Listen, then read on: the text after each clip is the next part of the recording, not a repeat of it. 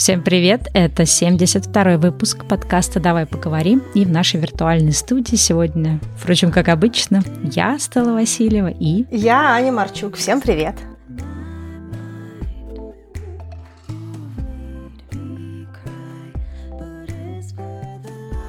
Сегодня мы решили поговорить на такую тему, как межкультурные коммуникации. Сложное название, но которое, в общем-то, описывает простые вещи. Это общение людей из разных стран, из разных культур, из разных регионов и городов. Почему мы посчитали, что важно поговорить на эту тему? Ну, во-первых, э, мы сами очень много путешествуем, живем в других странах или жили как минимум. И также среди тех, кто слушает наш подкаст, довольно-таки много тех, кто путешествует, кто живет в эмиграции, кто планирует жить в эмиграции и так далее. И нам кажется, что довольно-таки важно, особенно сейчас, в 21 веке, когда мир очень так замиксован, и люди постоянно переезжают, и гораздо больше да, людей уезжают жить в другие города, страны и регионы, очень важно говорить о том, что существует такая вещь, как культурные различия, и важно, когда ты особенно отправляешься жить в другую страну или, например, общаешься с представителем с другой страны, понимать, что ты общаешься с человеком немножко с другим каким-то культурным бэкграундом, с каким-то другим пониманием и взглядом на мир, и важно, соответственно, не приезжать со своим самовар. В общем, об этом все мы сегодня будем говорить. То есть, по сути, что такое культурное различие? Когда мы растем, как-то развиваемся, воспитываемся нашими родителями, смотрим, как-то взаимодействуем с нашими, взаимодействуем с нашими друзьями, с обществом, мы приобретаем определенные какие-то привычки, мы приобретаем какое-то понимание мира, какие-то у нас там нормы усваиваются, то есть мы понимаем, что хорошо, что плохо, что принято, что не принято. И обычно мы все это воспринимаем как нечто, что идет по умолчанию, и то, что нам привычно, и то, как оно должно быть. И, по сути, тут может провести такую аналогию, что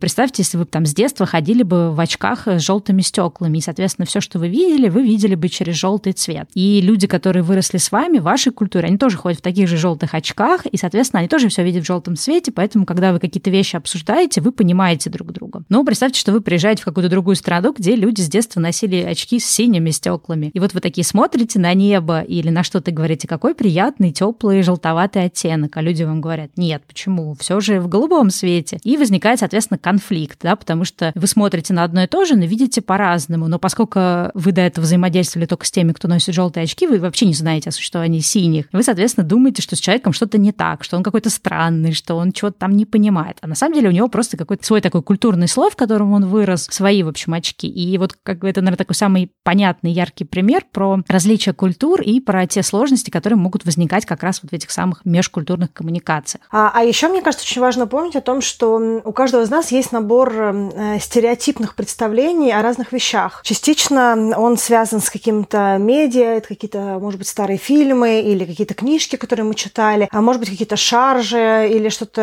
э, еще. И часто, не взаимодействуя с другими культурами, мы общаемся с э, людьми через призму вот этих вот стереотипных представлений о том, какие они могут быть. И не погружаясь глубже, мы можем э, даже не понимать до конца, кто это человек, с которым мы взаимодействуем, потому что э, то, что мы видим, это первичная оболочка. И э, очень часто, когда говорим и думаем про межкультурные коммуникации, прежде всего нам приходят в голову вот такие условные э, инопланетяне. То есть есть француз, и у него есть какой-то набор свойств, есть итальянец, у него набор свойств, есть китаец, у него набор свойств. И часто за вот этими фронтальными вещами мы не можем сразу понять человека, с которым мы взаимодействуем взаимодействуем, да, тогда как а, если мы взаимодействуем с человеком внутри нашей же культуры, по-хорошему мы тоже не можем сказать, какое на самом деле, потому что мы его не знаем глубоко, мы про него ничего не знаем. Но из-за того, что он а, а, одет в более привычную для нас рубашку, нам кажется изначально, что с ним, может быть, как-то можно проще выстроить диалог, хотя это не всегда так, потому что иногда бывает, что люди нам гораздо ближе по своей внутренней составляющей, по нашим внутренним ценностям, чем люди из нашей же собственной культуры. Да, это, кстати, очень интересный момент, что, с одной стороны, ну, то есть говорить про как-то глобальные такие межкультурные коммуникации, что рассматривается разница между разными странами, то есть, условно говоря, глобально, да, нам русский должен быть ближе, чем француз, но есть такой момент, что наши личные какие-то ценности, да, или наши какие-то личные, в общем-то, не знаю, наш личный взгляд на мир может быть действительно э, быть близок к другой культуре. Вообще, вот с точки зрения межкультурных коммуникаций, вот казалось бы, да, ну, там, если, например, человек не общается с иностранцами или не общается там, или не планирует никуда иммигрировать, культурировать, зачем ему вообще про все эти межкультурные э, коммуникации знать, да, зачем ему вообще разбираться в том, как, как какая культура э, отличается и что вообще с этим делать. Получается, что чем больше ты взаимодействуешь с людьми из разных культур, тем э, лучше ты видишь вот эти все различия, и в какой-то момент, когда ты понимаешь, что ты пообщался с одной какой-то культурой, тебе она, например, показалась странной, потом ты пообщался с другой культурой, и вдруг понял, что тебе эта культура может быть в каком-то смысле где-то близка. Потом ты пообщался с третьей, четвертой, пятой, десятой, видишь, что все очень разные, и чем вот шире твой какой-то вот этот горизонт, не знаю, соприкосновения с, раз,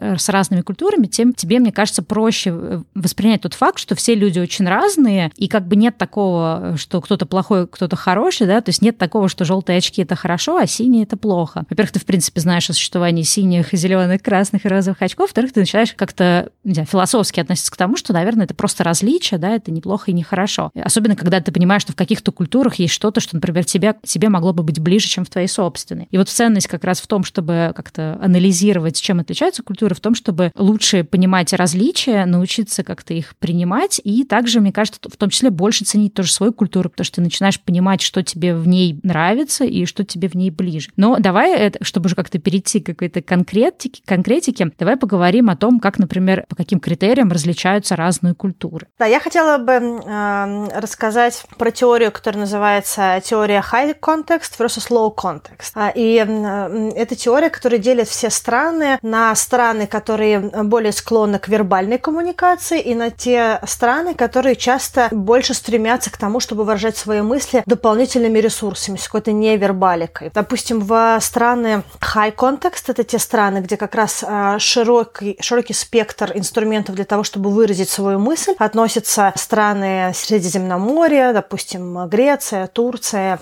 э, Италия, а страны э, славянские, да, и Россия, Польша и многие другие, а страны Латинской Америки. Это те страны, которые часто используют жестикуляцию, эмоции, много разных других вещей для того, чтобы выразить свою мысль. И на другой стороне этого поля страны low context – это страны, которые стремятся выражать свои мысли прежде всего посредством вербалики. Это страны, допустим, Австралия, США, Великобритания, то есть вот, э, вот эти страны. У меня про это, кстати, есть очень прикольный пример, потому что я, когда училась в университете, мы тоже изучали все эти межкультурные коммуникации, я вот как раз его оттуда запомнила, как рассказывают, да, пример вот этого высокого контекста и низкого контекста. Представь, что едет какая-то группа туристическая на экскурсию. Одна группа — это немцы, вторая группа — это какие-нибудь, допустим, э, не знаю, латиноамериканцы. И вот, соответственно, когда происходят какие-то изменения в расписании тургруппы, ну, например, экскурсия должна была быть в 10, а ее решили перенести на 9 утра. И, например, если это история с немцами, то там должно быть какое-то официальное оповещение. То есть нужно всех собрать и всем сообщить, что экскурсия переносится на там, 9 утра. Или всем отправить какое-то официальное там, сообщение, письмо, еще что-то. И тогда люди будут знать, что это действительно перенос, это официально, и все придут к 9 утра. Но э, э это то, как работает у немцев. И, соответственно, ошибка такой вот межкультурной коммуникации. Э,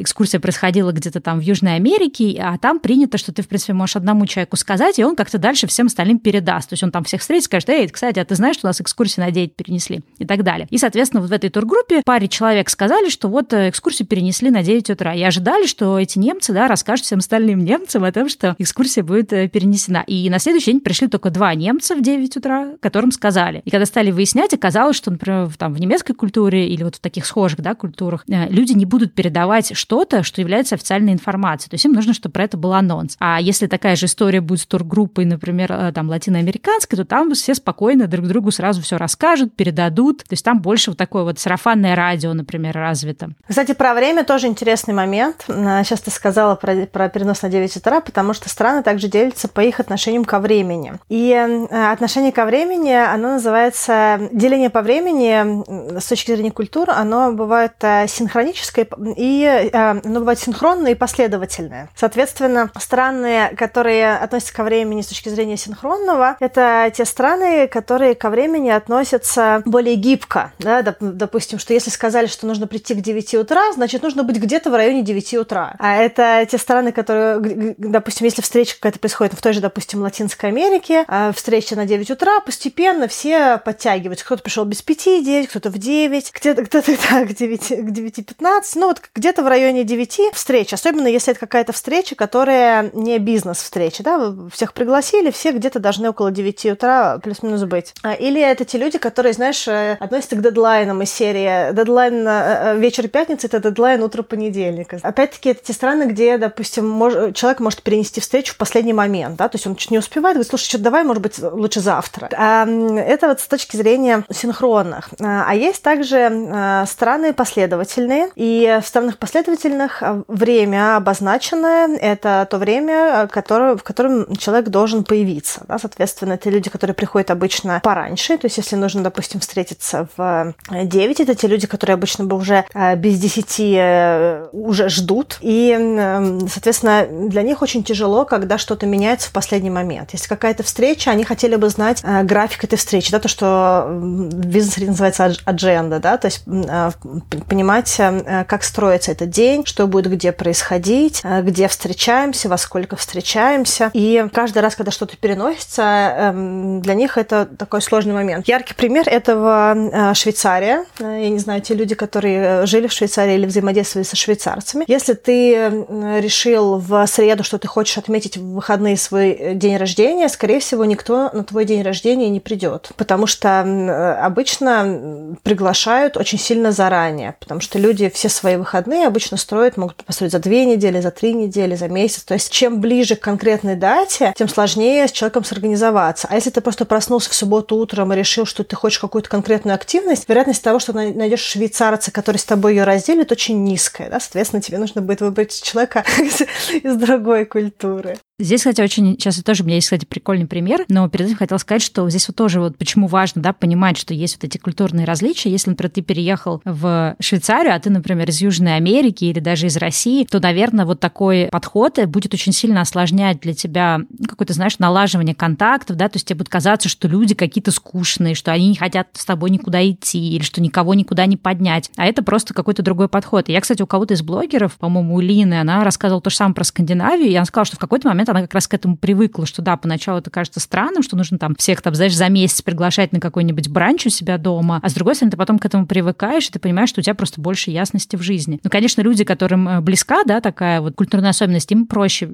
привыкнуть к этому. Тем, которым не близка, им сложнее, ну и, соответственно, им сложнее дается адаптация. А пример, кстати, про различия про время, тоже я вспомнила, очень смешной. Знаешь, на основании чего можно понять, как в стране относятся ко времени? Нужно посмотреть на то, как написано расписание автобусов на автобусной остановке. И в каких-нибудь странах вроде Германии, да, где очень так все очень четко, пунктуально и конкретно, там, скорее всего, на остановке будет написано, что автобус приходит там, в 9.13, в, там потом в 9.23, потом в 9.47. То есть там даже будут такие-то не круглые цифры, потому что там действительно автобус придет в 9.47. В каких-то странах, где, ну, плюс-минус там туда-сюда плавающие 10 минут, там будет, например, написано там 9.00, 9.30, или будет просто написано, да, что автобус ходит каждые 20 минут. То есть, например, для немцев это неприемлемо каждые 20 минут, для каких-то стран окей. А в каких-нибудь странах, где совсем все расслаблено по времени, там будет, скорее всего, написано, что там автобус ходит с 9 до 6 вечера. Во сколько он там ходит, сколько раз он приходит, никто не знает. Забавно, ты сейчас про это сказала, забавно то, что а, Россия в этом смысле очень уникальная страна. Во-первых, у нас есть а, расписание автобусов, где написано, этот автобус с такого-то времени ходит каждые 15 или 20 минут. У нас есть расписание серии, что вот этот автобус ходит в 9.15, 9.18, 9.23. А также у нас есть расписание метро, когда ты не знаешь, во сколько, через сколько приедет а, следующий поезд. Но ты знаешь, когда он ушел.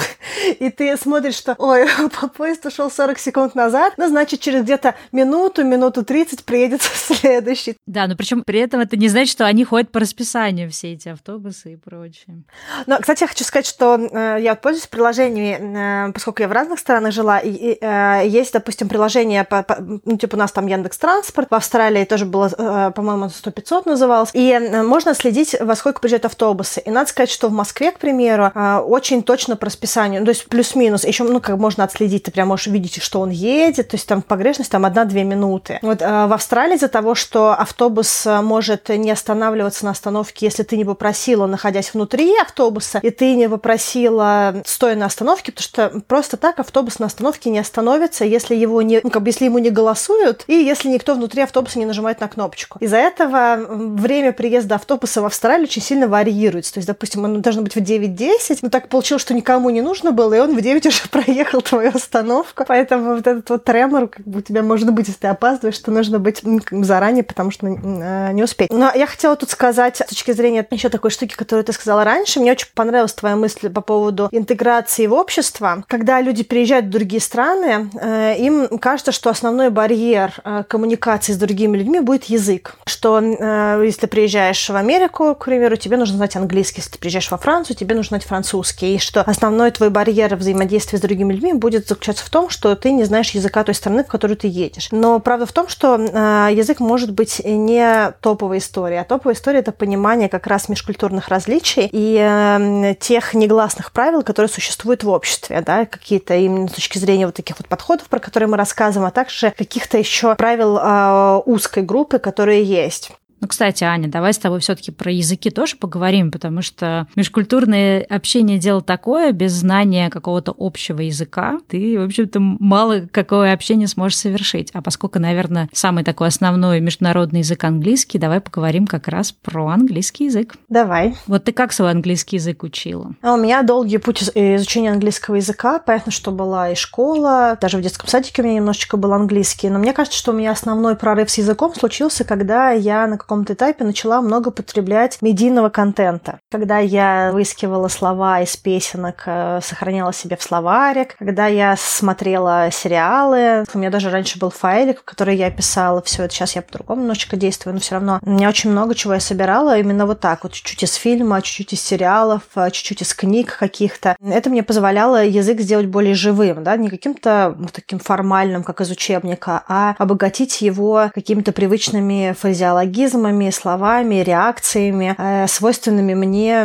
в русском языке тоже. А ты? Я, кстати, ходила, мне кажется, какое-то время в начале на курсы, а потом я в основном учила тоже в процессе. Но вот я тебе хочу сказать про иностранные языки, то, что я для себя самое главное поняла, что мне, например, в группе очень сложно учить, потому что у меня своя какая-то динамика. И вот когда я учила иностранные языки, ну, там, миллион лет назад, да, в основном была возможность учить как раз только в группах. И мне было тяжело учить иностранные языки. И сейчас, когда появились разные другие способы, да, там можно смотреть какие-нибудь фильмы субтитрами, можно там, не знаю, статьи какие-то читать на английском, ну, то есть больше вот доступа к этому всему. Мне кажется, сейчас гораздо прикольнее учить иностранные языки. Да, допустим, к вопросу о разных сервисах. Сейчас появился сервис, который называется Puzzle English. Его прелесть как раз в том, что он очень медийный. То есть то, что я делала сама раньше, сейчас можно, в общем-то, делать с помощью э, сервисов. И у них есть э, внутри обучения английскому много разных отрывков э, каких-то фильмов или каких-то шоу. Они используют также песенки в общем-то, все то, что я набирала самостоятельно, в общем-то, сейчас можно сделать в рамках одного ресурса, просто э, на своем же телефоне в любой момент времени. Да? Если тебе нужно, если у тебя есть там пара минут, чтобы что-то поделать. Ты поделал, пошел на какую-то бизнес-встречу. Или э, ты едешь где-то в транспорте, и тебе нужно переключиться, и ты можешь поделать что-то в транспорте. Да, в этом смысле сервисы вроде Puzzle English, они очень хорошие. Я, кстати, протестировала этот сервис. О, ничего себе, расскажи свой опыт. Да, хотела посмотреть, есть ли там что-то для тех людей, которые прям так достаточно уже продвинуто говорят на английском. То есть понятно, что там есть базовый и угу. всякий такой средний и разный другой уровень. Вот. И ты знаешь, мне понравилось то, что там вот именно есть вот эти упражнения, вот то, что я говорила в начале, да, что мне, например, в группе скучно изучать, мне нравится самой изучать языки, но понятно, что делать какие-то упражнения, составлять диалоги или там какие-то тексты переводить, ты, ты можешь это делать до какого-то ну, определенного момента, потом тебе надоедает. А у них все построено на какой-то просто безумной игре, вот то, что даже недавно я как раз подумала о том, что вот этот элемент э, геймификации, грификации, он очень, ну, для таких людей, как я, да, ну и вообще, наверное, для всех тех людей, у которых постоянно скачет интересы, он очень помогает э, тебе как-то, ну, не терять, в общем, интерес к изучению иностранных языков. Мне кажется, для такого интроверта, как ты, вообще идеально, что не нужно взаимодействовать с людьми, с которыми тебе не хочется взаимодействовать, что можно прямо в приложении все это делать. Да, жалко, у них нет какого-нибудь там puzzle Spanish, что я сейчас как раз учу испанский. Вот я бы с удовольствием получила бы с помощью сервиса такого, как английский. Но э, мне понравился именно подход. Так что я думаю, что мы можем смело рекомендовать и рекламировать сервис Puzzle English. Это подписочный сервис, то есть вы оплачиваете годовую или ежемесячную подписку и дальше выбираете, сколько вы готовы в день тратить времени на язык, да, сколько вы минут в день готовы проводить, там 30 минут, час, может быть, кто-то готов полтора. И, соответственно, эта программа вам формирует набор упражнений, которые вам надо делать по тому уровню э, языка, который вы выбрали. То есть базовый уровень, средний или даже вот есть продвинутый, что, кстати, очень приятно, потому что редко в таких приложениях есть продвинутый уровень. И, соответственно, соответственно, дальше вы в течение дня просто заходите и делаете те упражнения, которые вы хотите делать, то есть в той степени, в которой вы хотите и в то время. И это довольно-таки удобно. И мне нравится, что вот именно программа тебе формирует какой-то такой вот индивидуальный план на день. Мы оставим ссылку тогда в описании на этот сервис. Если у вас есть тоже потребность в изучении английского, то можете пройти посмотреть, насколько вам э, это интересно. Да, в общем, мы будем э, очень рады, если реклама этого сервиса поможет кому-то продвинуться в изучении иностранного языка, такого как английский. Или адаптироваться в новой стране, если вы недавно переехали, вам нужно э, подтянуть быстренько. Но давай поговорим дальше про межкультурные коммуникации. Какие еще есть у нас вопросы здесь? Ну вот продолжая рассказывать про всякие культурные различия, и особенно такие вот скрытые, которые гораздо важнее, чем язык, например, есть тоже различия в разных странах по тому, как люди воспринимают личное пространство. Мы говорили про этот пункт где-то там в блоке про личные границы, да, мы говорили, что, в принципе, даже на индивидуальном уровне по-разному, да, люди относятся к личному пространству, но на культурном уровне эти различия тоже существуют. И ты знаешь, я где-то видела очень смешные картинки, как по-разному выглядит очередь в разных странах. То есть, например, там где-то была очередь в Финляндии, и там люди просто стоят, мне кажется, на расстоянии двух метрах друг от друга, и ты понимаешь, что ни в одной там какой-нибудь южноазиатской стране у тебя не будет очередь, где люди стоят на расстоянии там нескольких метров. Там где-то, я помню про Шри-Ланку, кстати, может быть, ты подтвердишь, что ты была, да, на Шри-Ланке, что там вообще спокойно люди могут влезать в очередь, отпихивать друг друга, отталкивать, подрезать, то, что совершенно, например, невозможно в других странах. Причем я хочу сказать, что даже внутри автобуса, то есть настолько все плотно, что у тебя даже внутри автобуса может быть очередь на место, то есть, допустим, сидит мужчина, какая-то стоит рядом с ним женщина, и кондуктор говорит, ну дай ей посидеть, она устала. И он встает, допустим, она там посидела. А потом кому-нибудь другому, он видит, что какая-нибудь там бабушка или там ребенок, он может кого-нибудь другого пнуть, сказать, слушай, ну вот как бы его посади сейчас, пусть он посидит. вот в таком ключе. То есть как бы личные границы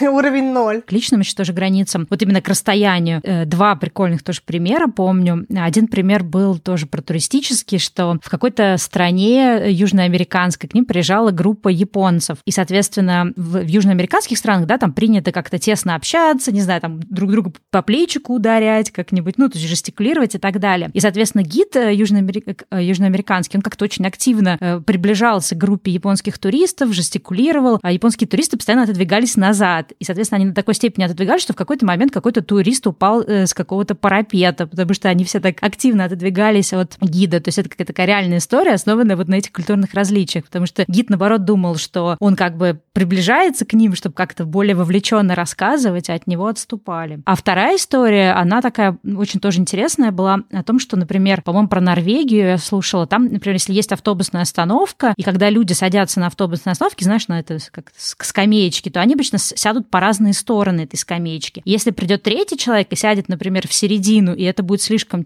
тесно, то есть риск, что один из людей встанет и уйдет, да, для того, чтобы как бы дать э, пространство. И вот там как раз э, такой интересный момент обсуждался, что представь, что если в этот момент э, ты, например, да, как иностранец, сидел на этой скамеечке в Норвегии, и вдруг подходит человек, садится рядом, а другой уходит, например. И ты на это смотришь, и ты начинаешь думать в своей голове, интересно, почему он ушел? Может, ему не понравился человек, который подошел? А представь, что в этот момент тот человек, который подошел, не знаю, был одет, например, в какой-нибудь там, в хиджаб мусульманский, да, или был какой-нибудь еще там человек как-то чем-то отличающийся. И ты начинаешь, соответственно, делать какие-то предположения. Наверное, ему не понравилось, что человек был в хиджабе. Или, наверное, ему не понравилось, что этот человек был какой-нибудь толстый или еще какой-то. А на самом деле это никак не связано, кто кому нравится, не нравится, да, это просто вот связано с тем, что людям некомфортно, что все три человека так вот очень плотно сидят на этой скамейке. И получается, что вот в этом смысле культурные различия могут тебя, то есть, точнее, незнание, да, вот таких вот культурных различий тебя, как иностранца, могут наводить на неправильные оценки того, что происходит. Ну, кстати говоря, даже на личностном уровне у меня, у меня иногда так бывает. К примеру, я еду в метро, а сейчас же в Москве есть вот эти вагоны сквозные, то есть э, ты можешь проходить по всему вагону, от кон... э, ты можешь проходить по всему поезду от конца поезда до начала, потому что они целиковые, знаешь, как в, как в автобусе. Через резиночку ты проходишь вот так же. И у меня иногда бывает, что я э, сижу где-то и понимаю, что на следующей остановке мне выходить, и поезд пустой, в принципе, мне нужно выходить в первом вагоне, а я где-то в конце. Думаю, ну, сейчас как раз пройдусь до следующей станции и выйду, где мне нужно. И иногда бывает, что я сижу, и кто-то заходит на остановке, садится рядом со мной, и я в этот момент встаю и ухожу. Вот. Но Я ухожу, потому что я поняла, что двери закрылись, и мне на следующий выходить, и мне нужно через весь вагон, через весь поезд пройти. А я думаю, что это человек, который э, сидит и думает, блин, что со мной не так? Может быть, я пахну, может быть, еще что-то. Вот, потому что, ну, я представляешь, ты садишься рядом с тобой, человек встает и, и уходит просто в, в другой конец поезда. И мне кажется, что это тоже такой аспект, что иногда не стоит вообще, в принципе, делать выводов э, в своей стране или в других странах, потому что иногда это прям совсем, э, совсем человеческая история. Да, и тут я хочу рассказать про теорию, которая называется теория культурного айсберга, о том, что есть внешняя культура и есть внутренняя культура. Внешняя культура – это наши правила и обычаи, которые свойственны нашей стране. Да, если мы выросли в России, соответственно, у нас есть страновые особенности, привязанные к тому, что мы выросли в России. А внутренняя культура – это, допустим, наши ценности, наша вера, э, наши... причем я не говорю сейчас про, рели... про религию, я говорю про, в принципе, то, во что мы верим, какие-то наши убеждения, э, наши мысли, как мы привыкли э, строить эти мысли, да, что-то может идти из семьи, что-то может идти из нашего внутреннего э, субъективного абсолютно представления об этом мире, какие-то наши накопленные знания. Да, допустим, и ты, и я русские, но из-за того, что э, мы с тобой много где пожили и много попутешествовали, наши внутренние убеждения, наши ценности и наше отношение к миру, к людям, оно сильно варьируется, допустим, от какого-нибудь другого русского, да, просто потому что наша внутренняя культура изменилась, хотя наша внешняя культура мы все равно так или иначе русские и выросли в России. Вот. И э, мне кажется, что когда мы взаимодействуем с людьми, нам нужно помнить о том, что есть не только вот эти вот внешние культурные особенности, но есть также еще внутренняя история, э, то, что внутри какого-то японца, внутри какого-то американца, внутри какого-то русского есть еще человек со своей внутренней историей, со своими внутренними убеждениями, своим внутренним отношением с миром, с собой, с другими людьми. И это может разительно отличаться от нашего стереотипного восприятия э, человека, которого мы собрали по, каким, по какому-то критерию, к примеру, там, итальянец. И я смотрела прикольное видео на YouTube, мне кажется, это был TED Talk, ну, лекция на TED, э, где мужчина рассказывал о том, что у него внутри э, три национальности. Он норвежец, он итальянец и он британец. И, допустим, когда он подходит где-нибудь на стойке регистрации в аэропорте и говорит с британским акцентом, что, извините, пожалуйста, я бы хотела знать, когда начнется посадка, потому что я очень э, о своем времени забочусь, и вот мне хотелось бы понять. Все относятся к этому сразу очень серьезно, говорят, сейчас я уточню, подождите, пожалуйста. А когда он подходит э, на стойку регистрации и говорит с итальянским акцентом, то люди воспринимают это с определенной иронией. Там, ну да, конечно, там ты прям супер пунктуальный. Потому что восприятие итальянца у них вот такое, да, что вот итальянец не должен заботиться о времени, потому что страновая особенность в том, что они, вот как мы уже сказали, а, синх... да, синхронного типа, поэтому плюс-минус километр. В общем-то, главное, чтобы успеть на самолет. Британцы вроде как более э, в этом смысле фокусирующийся на своем времени. И вот это вот восприятие, хотя это один и тот же человек, но его внутренняя культура сильно отличается от того внешнего э, образа, который он э, транслирует. Ну вот еще, кстати, тоже хотела еще один пример тоже привести, чем отличаются, например, культуры. Это разными какими-то способами вот именно невербально общаться, да, то есть есть какие-то словесные вещи, а есть, например, какие-то штуки, которые могут быть в культуре приняты или не приняты в невербальном плане. Ну, то есть, условно говоря, там где-то в Азии, да, там, неприлично показывать, не знаю, свои, свои ступни, да, то есть, когда, например, какой-нибудь американец сидит, закинув ногу на ногу, для каких-то культур там это неуважительно. И много, в принципе, таких разных примеров. Сейчас, мне кажется, поскольку мир такой стал более, ну, какой-то замиксованный, есть интернет, да, мы можем смотреть людей из разных стран, сейчас, мне кажется, все эти вещи более такие, лай, ну, как-то лайтово воспринимаются, особенно для людей, живущих в больших городах. А, в принципе, раньше, если вот так вот подумать, то, наверное, можно было очень сильно оскорбить какого-нибудь человека, да, или как-то сильно испортить отношения, нарваться на какой-то скандал, просто, в принципе, совершив какую-то вот такую невербальную ошибку. Вот, и, соответственно, как бы для чего, например, еще может быть важна ну, вот эта невербалика, ну, даже на самом деле не только невербалика, в принципе, вот межкультурные коммуникации очень важны, например, в маркетинге, особенно если мы берем какую-то крупную компанию, у которой есть офисы по всему миру, и им нужно, например, разрабатывать какую-то рекламу. И, соответственно, когда ты разрабатываешь какую-то рекламу, тебе нужно обязательно на вот эти все невербальные какие-то символы обозначать. То есть понятно, что если ты делаешь рекламу для какой-нибудь там азиатской страны, да, у тебя не может быть там человек, который сидит э, с ногами направленными, да, на зрителя. Ну, какие-то вот такие всякие моменты. Если, допустим, работаешь в корпорации, допустим, ты работаешь с французами, то французы, если они тебя хотя бы второй раз видят, они могут тебя поцеловать три раза. То есть ты приходишь, привет, он тебя там чуть ли не обнимает, целует три раза, и дальше начинается какое-то общение, при том, что это вообще в бизнесе, и просто потому, что уже сложился какой-то предыдущий контакт, человек к тебе тебе расположен. Если ты э, где-нибудь в Штатах э, зайдешь и какую-то женщину три раза поцелуешь, она может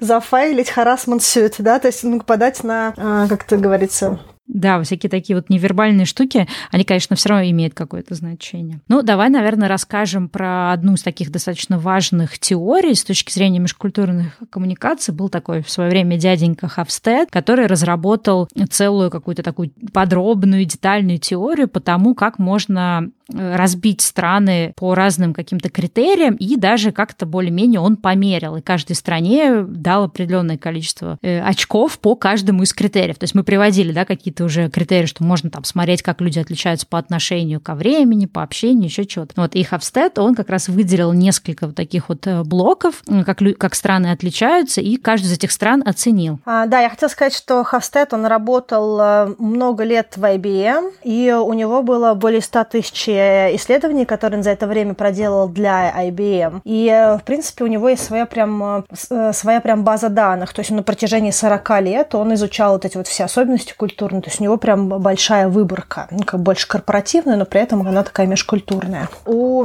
Хавстеда было э, несколько критерий измерений э, этих, этих культурных различий с точки зрения принадлежности к власти, то есть как они относятся к власти. Потом с точки зрения обособленности они были индивидуалистичные или они склонны к коллективизму. Потом с точки зрения э, гендерных различий это мужская и женская история, да, ну, там, да, там не совсем гендерное, там скорее там имелось в виду, э, если задел на то, чтобы было достигаторство, или, наоборот, есть задел на то, что есть кайфушка от жизни. Ну, и почему-то он решил, что маскулинные культуры – это там, где есть... Мужской тип, да. Да, это как да. раз здесь достигаторство, а женский – это такой больше на уют, гармонию и наслаждение от жизни. Да. А следующий критерий был эм, это то, как человек э, встречает э, что-то новое и неопределенное, да, то есть как он реагирует в непривычных, непонятных для себя ситуациях. И с точки точки зрения э, того, как человек э, относится к планированию, да, то есть у него больше ориентация, какая-то стратегичность, ориентация на долгосрочные цели или какие-то э, больше на ситуацию в моменте, и насколько человек готов в длительной перспективе работать на какую-то свою цель или задачу.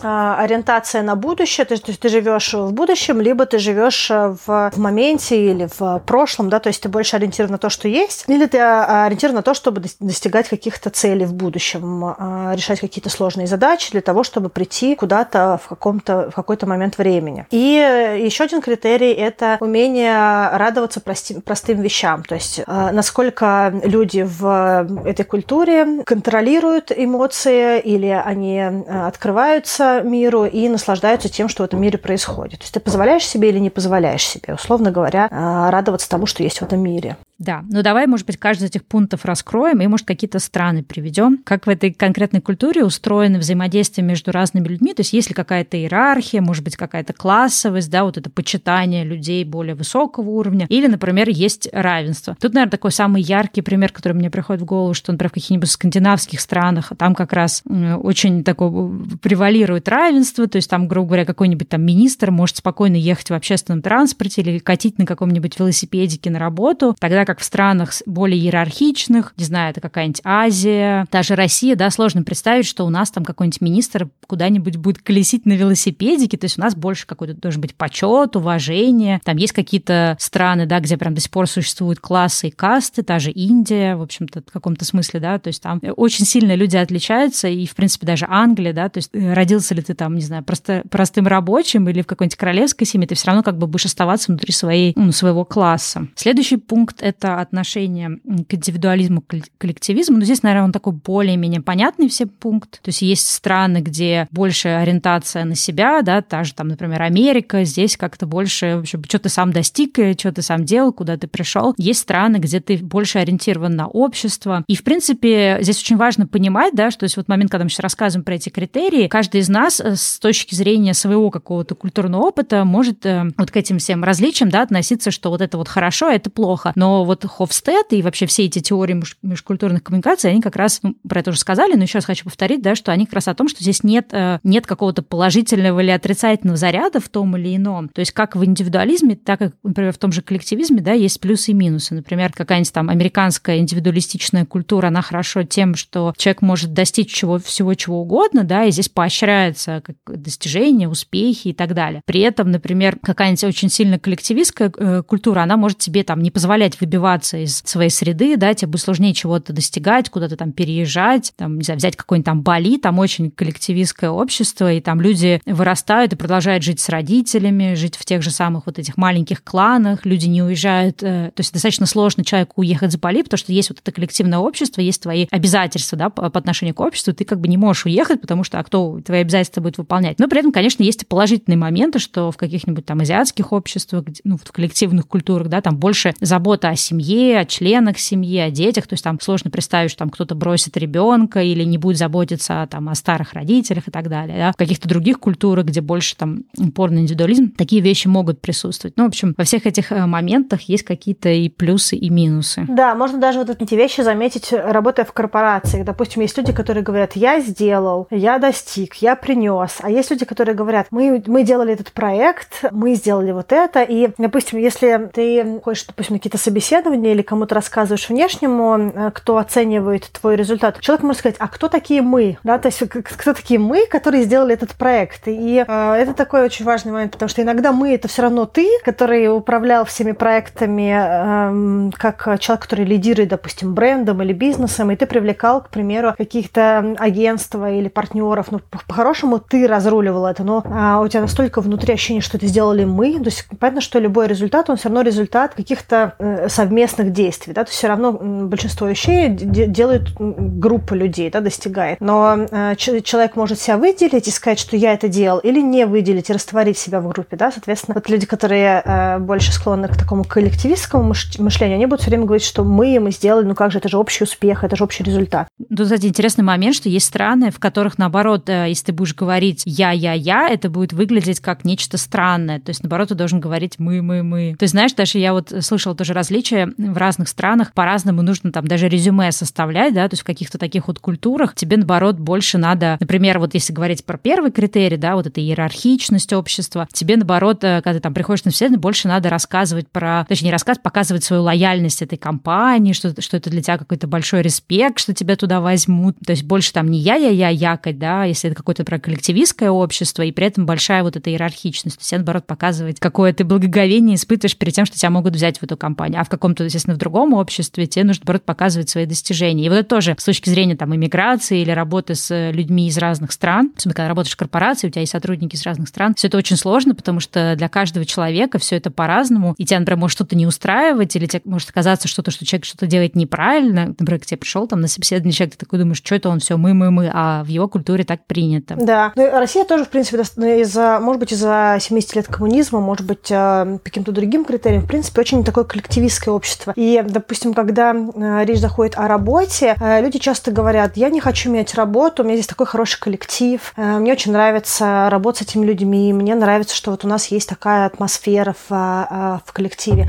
А люди, которые больше направлены на внутренние ценности, на какие-то на индивидуализм, они говорят, что эта работа, у нас, конечно, и коллектив классный, и, в общем-то, мне все удобно, но я тут не развиваюсь, поэтому я пойду дальше, потому что я хочу развиваться. А вот эта, допустим, компания мне уже все дала. И несмотря на все возможные плюшки и то, что компании очень сильно стараются делать для того, чтобы удержать сотрудников, да, там огромные деньги тратятся на то, чтобы найти способ какими-то э, непрямыми ценностями удержать сотрудника, да, то есть непрямыми в смысле как бы не, не привязанными в первую очередь к его должностным обязанностям и его э, результативности на рабочем месте, да, а прочими какими-то вещами. Создать какую-то атмосферу, какие-то прочие, прочие. Все равно, то есть если человек внутри э, как бы ориентирован на свои личные цели, то человек скажет, как бы все классно, вы классные, все прекрасные, но я пошел, потому что как бы это перестало удовлетворять мои задачи. Следующий э, пункт – это условно то, что называет masculinity, какой-то мужественность. И тут все страны, которые есть, он делит на страны, которые больше принадлежат к мужскому типу, а под мужским, мужским типом он понимает такие качества, как, допустим, уверенность в себе, желание достигать результата борьбой или соперничеством, ориентация на цель, приверженность каким-то материальным ценностям, целям и прочее. То есть материальные мотиваторы, да. Да, материальные мотиваторы, да. То есть такое достигаторство, условно говоря. А, и страны, то, что он назвал женским типом, а, это те страны, для которых очень важно равенство, культурные ценности, качество жизни. И там, где очень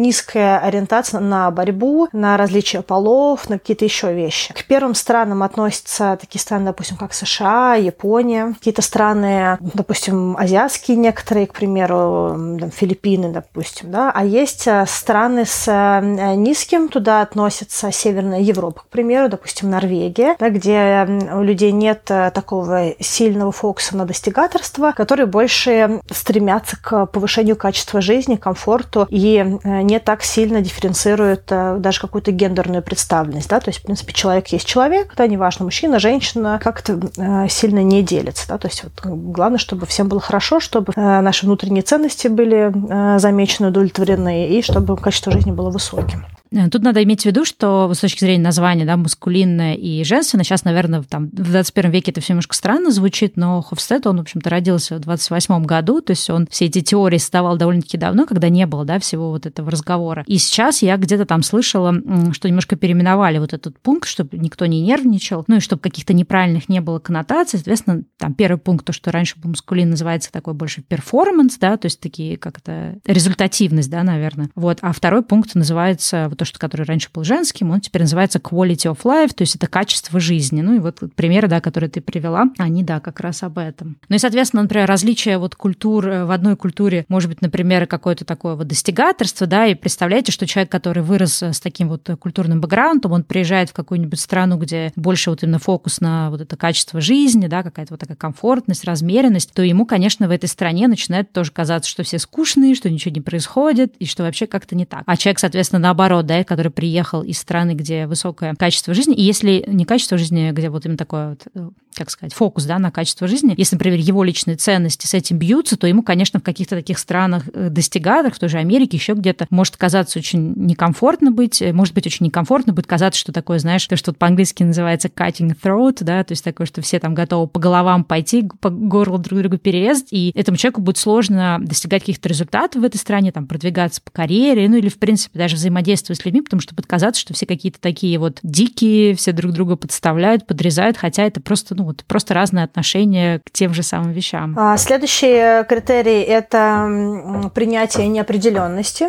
И тут страны делятся на те страны, для которых комфортно, то, что называется embrace the unknown, да, когда ты принимаешь то, что ты не знаешь, с каким-то, может быть, любопытством, с открытостью, даже где-то иногда с мыслями о том, что где-то пофигизм, где-то наоборот, что тебе кажется, что если это неопределенно, значит, у тебя есть возможность, э, у тебя больше возможностей, да, потому что ну, как бы неопределенная ситуация. Да, ну это какая-то вот такая надежда на ось и какая-то такая гибкость. Это как в России, мне кажется. Помнишь, мы с тобой обсуждали, что в России, например, можно всегда договориться. Это как раз вот об этом, мне кажется. Да, где можно договориться. И ты считаешь, что ну раз э, ничего не понятно, значит, можно где-то себя лучше показать. И есть прям э, стремление людей к вот этим... Некоторые даже создают намеренно ситуации неопределенности, потому потому что в них можно лучше отыграть какую-то свою стратегию и прочее. А есть э, страны, для которых вообще недопустимо находиться в ситуации отсутствия контроля, да, то есть и для них очень важно регламентировать все, что только происходит, да, установить четкие правила, призывать всех к следованию традициям, нормам поведения. Религиозные какие-то запреты очень жесткие тоже сюда же относятся. Да, или, э, допустим, если, если это какое-то кастовое общество, то э, действовать в интересах и в э, правилах этого, этой касты, допустим, да, или каких-то малых или больших групп. И э, также это характеризуется серьезно, э, характеризуется высокой категоричностью к тому, что неизвестно, да, то есть если у нас не сходятся ценности, у нас не сходятся правила, если этот человек для меня неизвестен, непонятен, то там я к нему буду относиться как-то очень категорично, очень не, не принимать то, то, кто он есть, и осуждать, может быть, даже То есть это вот такой вот эм, fixed mindset, да, такой формат мышления, при котором ты не допускаешь, что человек с другим набором э, характеристик или с другим набором ценностей или правил, он также может быть хорошим человеком, с которым можно взаимодействовать, общаться и прочее. Да? То есть ты его фактически отсортировываешь, да, как человек, который как бы для тебя некомфортен для взаимодействия. Да, ну знаешь, вот мне сейчас пришло в голову про вот это вот избегание неизвестности. Здесь есть какие-то четкие такие страны, ну там приходит в голову какая-нибудь Германия, где все написано, прописано. Там, ну вот про Америку я не знаю, какая она находится на этой шкале, но здесь тоже, в принципе, все довольно-таки регламентировано. Там в парке это можно, сюда нельзя с собаками, здесь только на поводке, здесь вообще нельзя с собаками, а здесь собак можно отпустить на такое расстояние. То есть, знаешь, все очень регламентировано. Есть страны, ну, понятно, какая-нибудь Юго-Восточная Азия, не знаю, та же Южная Америка, где все так немножко, знаешь, маньяна, да, будет готово завтра, приходите завтра. И это, на самом деле, наверное, такой один из, наверное, ярких примеров, с которым все мы сталкивались, что когда ты попадаешь в культуру, ну, в страну в какую-то, где очень сильно отличается от твоей стороны, то тебе довольно-таки сложно взаимодействовать с людьми, потому что ты начинаешь очень быстро фрустрироваться. То есть там, я как человек, поживший на Бали, я, мне, у меня ушло несколько лет, чтобы привыкнуть к тому, что, что если тебе обещают, что что-то будет готово через неделю, а ты себе в календаре от, отложил три недели, это может быть не готово даже через три недели. И это, ну, вот то, что, опять же, осложняет работу с людьми из этих культур, да, ну, отличающихся от твоей, это, это может осложнять какую-то адаптацию и э, как бы интеграцию, да, в другую страну. И опять же, и всегда, естественно, есть какое-то такое желание как-то повесить ярлык на то, что вот это вот неправильно, вот это вот плохо. Но точно так же, как мы, например, да, вот с тобой в этом выпуске, что в России лучше, чем за границей, обсуждали, что есть такой плюс в России, что все-таки можно с людьми о чем-то договориться, да, а есть как бы страны, где ты ни о чем не договоришься, то тут надо понимать, что есть на самом деле и плюс вот в такой вот гибкости, да, что есть какие-то более гибкие страны, потому что там, условно говоря, если ты где-нибудь в России, не знаю, нарушил какой-нибудь там ПДД, и можно как-то еще попытаться договориться, да, с полицейским, то в Америке ты как бы никак где договоришься, ты можешь максимум в суде там отстаивать свои права. Поэтому, в общем-то, здесь очень важно каждый раз напоминать себе о том, чтобы не, не судить, не оценивать, не вешать ярлыки на то, что просто отличие. То есть просто ты вырос в другой стране, у тебя ну, всю твою жизнь было заведено по-другому, поэтому тебе сложнее принять то, что от этого от тебя отличается. Уже чтобы закончить нашего Хавстеда прекрасного, есть э, общество, да, где есть вот long-term ориентация, short-term long ориентация, то есть ориентация на какую-то долгосрочность, краткосрочность, или также это как бы есть какое-то отношение, то есть когда культура больше ориентируется на прошлое, или когда культура больше ориентируется на будущее. То есть на прошлое это когда есть традиции, они достаточно такие несменные, общество может в каком-то смысле ригидно и так медленно развиваться. Есть э, общество, да, которое больше ориентируется на какие-то изменения, как-то чаще модернизируется и так далее. Ну и всякие разные другие. Да. Вот. Ну и э, последний пункт – это, соответственно, э, наслаждение от жизни против какого-то такого строгого порядка вещей.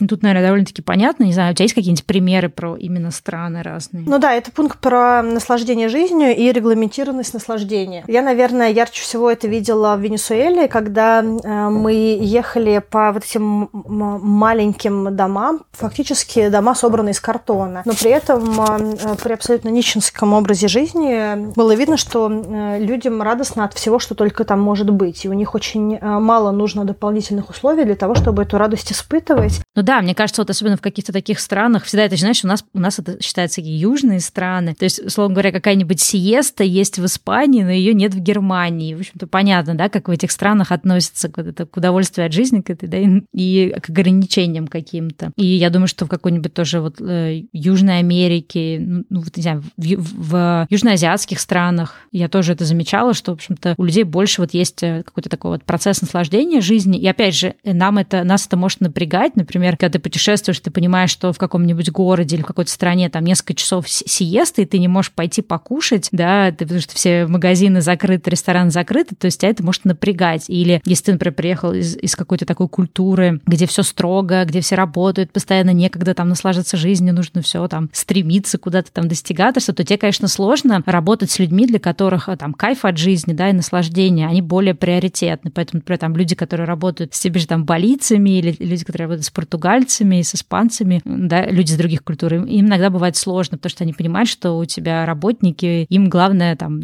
как, как нам, да, кажется, им там главное покайфовать от жизни, а толку в плане работы от них гораздо меньше, чем у других культур. Но это, опять же, тоже, мне кажется, очень такие сильные культурные различия, у которых есть и плюсы, и минусы, потому что зато эти люди умеют наслаждаться жизнью, а мы там все куда-то бежим-бежим, носимся, носимся, а потом думаем о том, как нам там, не знаю, лечиться от каких-нибудь стрессов, депрессии и тревожности. И сюда, мне кажется, также э, показательно можно отнести отношение к деньгам, потому что есть страны, которые склонны к накоплению денег, у которых есть всегда подушка безопасности, которые думают о том, что э, будет дальше, которые думают, так, вот сейчас я накоплю, я вот сделаю вот это вот. А есть люди, которые, а, получили зарплату, гуляем, да, то есть все, как что будет дальше, не, не очень понятно, но зато сейчас э, вре- время радости, да, и вот такое отношение к деньгам, когда ты сдерживаешь радость и когда ты тратишь, э, когда ты наслаждаешься в моменте, тоже частично показывает. То есть я сейчас не говорю про э, отсутствие финансовой осознанности, да, я больше говорю про то, что мы инвестируем, э, что это вообще другое, другая плоскость, но мы больше инвестируем в то,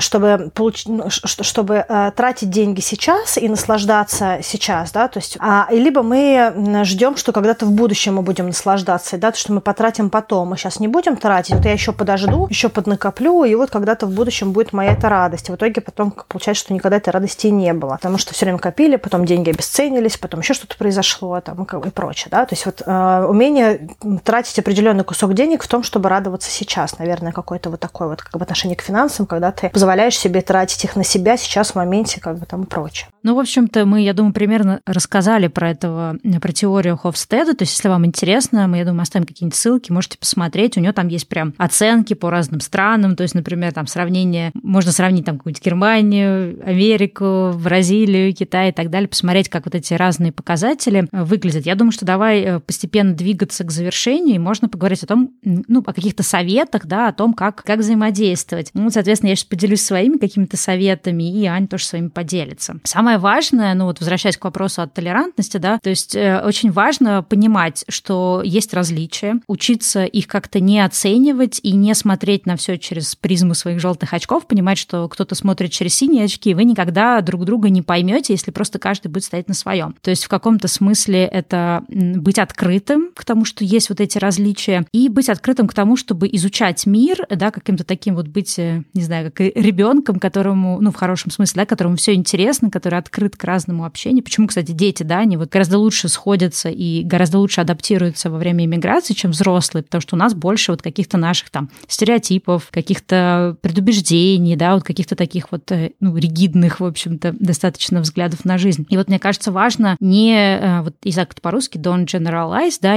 не обобщать, то есть, да, важно не обобщать э, и не вешать ярлыки, то есть даже если ты приехал в какую-то страну, знаешь, вот недавно у меня прям был такой вот разговор с девочкой с одной, она как раз приезжала в Америку, просто путешествовала, она говорит мне, говорит, а у тебя есть в Америке ощущение, что ты здесь иностранец? И я такая, у меня вообще нет такого ощущения, ну, по крайней мере, здесь в Калифорнии. Ну, то есть я как бы прям вот впервые себя чувствую, что я не иностранец. И мы стали с ней тоже про это говорить, и она говорит, я говорю, ну, знаешь, говорю, все же зависит от того, э, как ты себя, то есть вот то, как ты думаешь, да, это то, как ты, ну, то что, то с чем ты сталкиваешься. Когда ты сам, ну, как бы думаешь, что я не ощущаю себя иностранцем, то ты себя так ведешь, что люди, они тоже тебя не ощущают, что ты себя как-то, знаешь, э, ну, сепарируешь и как-то как от них отчуждаешься. И, соответственно, все зависит от того, как ты себя чувствуешь. То есть ты заходишь в какое-то там место, и ты думаешь, блин, я иностранец, наверное, все на меня смотрят как на иностранца, то э, ты будешь искать подтверждение, да, в каком-то там действии. Поэтому, мне кажется, очень такой важный совет быть открытым, э, наблюдать за людьми, не знаю, изучать культуру другую, да, понимать, как у них там устроены дела. И очень важно, мне кажется, в принципе, ну, как бы расспрашивать людей, да, то есть задавать вопросы, пояснять какие-то вещи, да, сказать, а вот у нас в стране так-то принято, а вот это как бы корректно, что я себя так повел. То есть, мне кажется, это все очень нормально, именно как-то интересоваться, спрашивать и как-то рассказывать людям о том, что вот у тебя в стране по-другому, потому что это тоже позволяет другим людям узнать немножко о твоей как бы культуре и понять, почему ты, например, себя странно ведешь. Да, а, я с своей стороны хочу сказать, что то, что мне позволяет выстраивать отношения с людьми из других стран и культур, прежде всего то, что у меня есть э, искреннее любопытство, то есть мне очень интересно, кто эти люди. То есть я когда с кем-то разговариваю, мне хочется узнать, что они думают, как они к чему-то относятся. И мне кажется, это мое внутреннее любопытство и желание э, что-то про них узнать, оно помогает людям э, сблизиться со мной, потому что я сразу открыта к тому, что они готовы мне рассказать. Я готова про себя тоже всегда рассказывать. Но для меня самое важное, чтобы человек расслабился со мной, чтобы он мог комфортно говорить. Иногда, если нужно, я готова сдать себя, то есть про себя что-то очень, очень personal, очень личное рассказать, чтобы сделать этот вот первый шаг. И мне интересно, что человек тоже может рассказать. То есть я, я могу слушать больше, чем я говорю в начале. И, в принципе, ну, всегда, да, если, если я понимаю, что вот мы выстраиваем отношения, и человек совсем другой, и я слушаю, я задаю вопросы, я думаю, так, что, что еще в этом человеке для меня кажется таким немножечко alien, да, что вот для меня такое необычное, такое чужеродная серия. Хотя как в последнее время такого уже нет, потому что слишком много разных людей из разных стран. Да, вот это вот любопытство и умение и как-то не стесняться задавать вопросы, мне кажется, это очень важно, потому что вот в нашей культуре, ну, мне кажется, что немножко, ну, как-то людям обычно неудобно, да, им кажется, что вот все такие, мир такой чужой, и не дай бог я что-то спрошу, я там облажаюсь, или у меня плохой английский, я как-то не так скажу. Но на самом деле люди гораздо больше ценят, когда ты вот ну, просто их спрашиваешь, да, или как-то вот... Не знаю, у меня еще, знаешь, такая тоже в какой-то момент э, родилась миссия, что я всем объясняю, почему, например, русские всем кажутся недружелюбными. То есть я им говорю о том, что, ну, то есть я им рассказываю тоже о том, что есть вот эти культурные различия, что просто вот у нас, ну, как бы это, э, это просто не принято. Что нас, например, особенно тех, кто рос там в Советском Союзе, там бабушки говорили, там, не, не разговаривай с незнакомыми людьми, там, неприлично там на тетю таращиться, неприлично там тому-то то-то говорить. Ну, то есть это не было частью культуры. То же самое, как, ну, какие-нибудь японцы, ты тоже, наверное, если поедешь в Японию, вряд ли там с тобой каждый второй встречный будет разговаривать с молтоком. То есть это просто другая культура, но люди часто от японцев такого не ждут, а от нас ждут. И я просто всем рассказываю. И очень часто я замечала, что люди такие, слушай, да, make sense, да, в этом есть смысл. Никогда так про это не думал, что вы просто по-другому выросли. А я вообще использую то, что я русская, э, как э, способ break the ice. То есть я говорю, извини, если я сейчас покажусь тебе inappropriate, что если я как, как, как то, что я говорю, это некрасиво. Странно себя веду. Да, да. что как это некрасиво или там невежливо. Особенно, допустим, в Америке, где очень много каких-то ну, сейчас в обществе тревог по поводу убеждений. Это можно говорить, это нельзя говорить, это прилично, это неприлично. Я себя не заморачиваю этими вещами. Если человек очень сильно осложнен я тоже, кстати, а, неприличиями этими, то просто мы не выстроим контакт. Но а, я просто прихожу и говорю, слушай, извини, если я тебе задаю очень личный или неприличный вопрос, ты можешь мне не отвечать на него. А я просто русская, русские мы немножечко без границ. Ну, иногда я это говорю, иногда я, я не пользуюсь как бы русскими, но иногда могу и воспользоваться. Я всегда говорю, сори, у меня просто нет Да, что мы типа границ. говорим, что думаем. Да, и люди говорю... сразу понимают, что окей, ладно, да, ему все можно. Да, что это не, это не с тобой Иногда связано. это, кстати, очень удобно. Да, э, э, это как раз круто, то, что есть возможность, если дополнительно есть повод, э, сказать, что вот такая вот фигня, потому что вот мы по-другому, как бы по-другому выстраиваем отношения в нашей культуре. Я задаю абсолютно любые вопросы. Я могу легко сказать, спросить человека, ну, расскажи про себя, там, что у тебя такая, как бы, тебе интересная внешность, от какие у тебя там, не знаю, этнический бэкграунд твой, что ты это, куда ты ходишь. То есть я могу задавать любые неприличные вопросы, которые в американском, допустим, обществе кажется, что «О, май гад, что ты спрашиваешь?» Просто за счет того, что я говорю, прости, что я тебя это спрашиваю, если это неприлично, пожалуйста, не отвечай. Я просто вот такая вот немножечко no boundaries. Э, то есть я сразу откр- открываю, окажется, что типа, прости, личных границ нет, поэтому я говорю, если это неприлично, просто извини и, ну, как, пойдем дальше, да, то есть no hard feelings. И когда я вот такой дисклеймер даю, люди расслабляются. Они расслабляются, потому что они понимают, что я не имею ничего плохого. У меня нет никаких предубеждений по поводу того, с кем ты спишь, какой ты расы, где ты вырос, богатый, бедный. Мне еще все равно. Мне просто интересно, я из другой культуры, и я вот такая вот немножечко э, забавненькая. И люди расслабляются. Да, но сейчас, кстати, тоже две таких э, истории, ну даже да, одну, одну историю расскажу. Э, была очень забавная история. У меня есть подруга, она русская здесь, а ее бойфренд, он американец. Ну, точнее, он сам, по-моему, изначально по родителям из, из Одессы, но он вырос здесь, то есть у него такой больше все-таки американский бэкграунд. И вот я помню, мы куда-то поехали с друзьями, и там наши друзья куда-то нас ведут, ведут, ведут, и все что-то утомились, но всем как бы неудобно сказать, и в какой-то момент э, эта девочка говорит, слушайте, а мы хотим продолжать вот туда идти, может, мы уже пойдем кубы кушать? И все такие, да-да-да, супер, кушать. Короче, ее, муж такой говорит, господи, я так рад, что у меня русская жена, потому что американцы, да, всегда вот какую-то соблюдают политкорректность, и никто никогда вот так напрямую не скажет, ну, потому что это неудобно, все будут ходить там, что-то продолжать. А она просто говорит, типа, извините, ребята, типа, что думаю, то и говорю. Я вот вообще пошла бы. И, и на самом деле ей супер, ей благодарны все в тусовке, потому что все знают, что она просто возьмет и скажет, как есть, и не надо больше соблюдать никакую политкорректность. И, ну, вот в этом тоже очень вот классный момент, то, что сказала, да, что можно на самом деле пользоваться своей культурой как неким таким извинением, э, да, поступать иначе, потому что мы часто думаем, что, ой, ну вот, по крайней мере, я замечаю среди русских тоже своих знакомых, да, вот в эмиграции, что все думают, ой, да мне нужно подстраиваться здесь под Америку, там я с какой-то девочкой разговаривала, она такая, вот, я когда еду в такси, я все время должна с этими водителями разговаривать, я такая, в смысле ты должна? Она такая, ну вот, иначе они про меня что-нибудь странное подумают. Я такая, да нет, ничего про тебя не подумают, ты не обязана с ними разговаривать. И вот это вот тоже фишка, что иногда мы сами усложняем себе процесс вот этой интеграции, да, в другой стране, потому что мы себе придумываем, как мы должны себя вести. Да. Хотя на самом деле можно просто, как ты говоришь, пояснить, что, извините, я, я странный русский, поэтому я буду себя так вести, все. Да, но и потом люди все время забывают, что психотипов и образов людей а, определенное ограниченное а, количество. И нет такого, что вот эти типажи есть только в Китае, а вот эти типажи есть только в России. Это, это не красная книга какая-то, где вот, вот такие вот растения произрастают вот тут, а вот там они уже везде там вымерли, никогда их не было. И вот все типажи есть везде. И если э, пробиться через призму вот этих внешних оболочек культурных, страновых, то там внутри такой же другой человек какого-то определенного типажа. И, скорее всего, если вы учились в российской или советской школе, вы видели все типажи. И, скорее всего, со всеми типажами в какой-то момент времени коммуницировали. И эти все типажи есть также в любой другой культуре, в любой другой стране. И их можно также найти. Можно найти like-minded people, то есть людей, с которыми вам комфортно и приятно, и есть какая-то общность а, в любой стране, в любой культуре. Вот просто вот везде можно найти. И то, что мне еще позволяет а, как-то вырулить на то, чтобы с разными людьми разговаривать, это то, что я а, открыто невербально коммуницирую. Я очень часто улыбаюсь незнакомым людям. Я даже на улице улыбаюсь, если на меня кто-то посмотрел, я, моя первая реакция улыбнуться. Неважно, это метро, транспорт, улица, все что угодно. И с людьми, которых я не знаю в общей тусовке, допустим, я куда-то пришла, и меня кто-то с кем-то знакомит. Если человек прям мне, у меня не вызывает негатива, а у меня очень мало кто вызывает первичный негатив. Обычно, если кто-то мне начинает не нравиться, то у меня обычно для этого есть какие-то причины. То есть это уже дальше где-то случается. А на этапе входа обычно мне все нравятся. И я просто обнимаю людей. То есть я когда знакомлюсь с кем-то, говорю, о, привет, и я обнимаю человека, и вот мне все равно, э, из какой он культуры, если для человека будет некомфортно, он мне скажет, ну, как бы там, или я просто увижу, что он, допустим, обнимал меня а, одну тысячную секунды.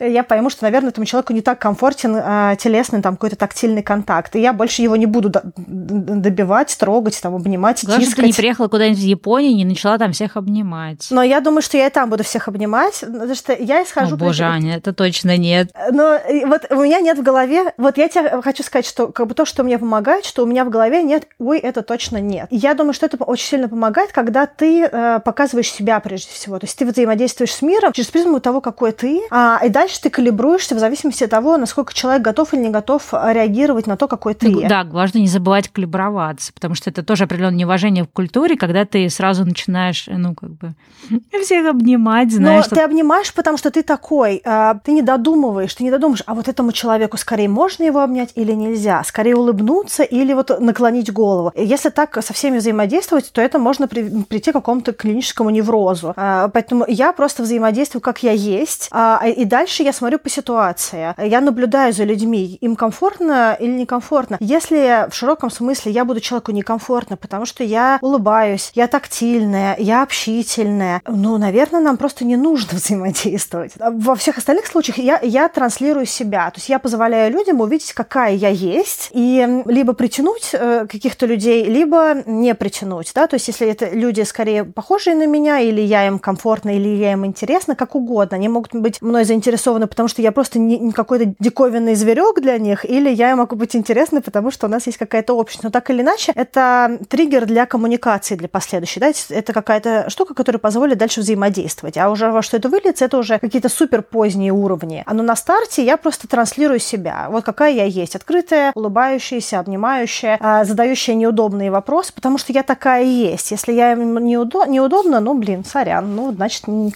значит не, не сложилось. Теперь уж точно до свидания. Знаешь, как там мой метроль пел. Да, ну, в общем, как-то подводя уже совсем итог, в любом случае, если вам предстоит, не знаю, какое-то длинное путешествие куда-то или какая-то иммиграция, или вы по работе взаимодействуете с людьми из других культур, всегда здорово почитать про эту культуру, узнать про то, что там принято, как там люди взаимодействуют, про какие-то вот, да, вещи, которые мы рассказывали, как относятся ко времени, как относятся к общению, ну, какой тип этой культуры, чтобы лучше, ну, как-то даже не то, что представлять, чтобы немножко скорректировать тоже свои ожидания, немножко подготовиться к тому, что тебя может ждать, но Независимо от этого, мне кажется, важно понимать, что ты все равно можешь ошибиться в плане того, как ты да, к человеку подошел. То есть, условно говоря, ты все равно можешь ошибиться, обняв японца или, наоборот, как-то слишком холодно себя повести с каким-нибудь там южноамериканцем. И главное помнить о том, что все это ок, э, покуда ты очень ну, уважителен к другой культуре и покуда ты готов, вот как Аня да, рассказывает, задавать вопросы, объяснять, э, пояснять людям, что ты из другой культуры, что ты там уточнять, как себя нужно вести. Ну, в общем, интересоваться активно и таким образом, да, узнавать как-то, калиброваться и узнавать, как люди, как у них это принято. И вообще хотел сказать о том, что вот если, в принципе, да, проанализировать мой какой-то очень длинный опыт взаимодействия с людьми из разных стран, то есть в университете я работала с университетской организацией, мы делали международные обмены, потом я много работала в международных компаниях, потом жила за границей. Я могу сказать, что вот общение с людьми из других стран очень сильно тебя обогащает, делает тебя более гибким, ну, в плане твоего сознания, более каким-то таким сильным, и тебе проще взаимодействовать с этим миром, потому что ты понимаешь, что люди разные, мир разный, ситуации разные, но ты как бы все, все это воспринимаешь как некий опыт, не навешивая ярлыки, потому что иногда навешивать ярлыки э, вредит тебе самому, потому что когда ты их навешиваешь, тебе становится плохо, да, если ты видишь что-то негативное, соответственно, ты себя ощущаешь негативно. Если ты считаешь, что там, условно говоря, какая-то там определенная культура, она вся полна минусов, то тебе сложно с этой культурой взаимодействовать или в этой культуре жить. Ну, в общем, а когда ты такой более гибкий и ты принимаешь вот эти различия, то э, это тебе даже проще как-то на вот бытовом уровне, да, ты потом начинаешь общаться с людьми своей культуры, но ты начинаешь понимать, что даже внутри твоей культуры люди разные, и тебе проще тоже принимать вот такие вот различия. Ну, в общем, не знаю, взаимодействие с другими культурами — это, наверное, одно из самых ценных каких-то вещей, которое, ну, не знаю, со мной происходило, что ли. Да, я согласна. Но а, это очень сильно расширяет границы сознания, потому что ты э, взаимодействуешь с людьми, которые могут по-другому сказать, по-другому думать. Иногда даже какие-то другие обороты привычных тебе вещей использовать. Особенно, когда люди накладывают какой-то свой язык на тот язык, на котором вы общаетесь, как правило, это английский, а, то ты видишь, как э, мысли вообще идет у этого человека. Это, это все очень удивительно. Расширяются границы тактильности, границы вербального и прочего невербального общения. Расширяется понимание других культур и болей других культур. Да? Когда ты общаешься, ты понимаешь, с чем человек мог столкнуться, чем я никогда не могу столкнуться, когда ты находишься, не знаю, в другом обществе, или как, когда они рассказывают, как к ним относится какое-то общество. То есть ты понимаешь, что есть еще такой угол зрения. Ну, да, это шикарный опыт, который, конечно, позволяет сильно упро- упростить э, свое присутствие в мире, мне кажется, когда ты общаешься с другими культурами. В общем, не стесняйтесь общаться, будьте самим собой, не заморачивайтесь так много по поводу того, что кто может подумать, и э, ориентируйтесь по ситуации. Наблюдайте, разговаривайте. И будьте более толерантны к различиям других людей. Ну что, на этом тогда все? Ну все. Пока-пока. Пока-пока.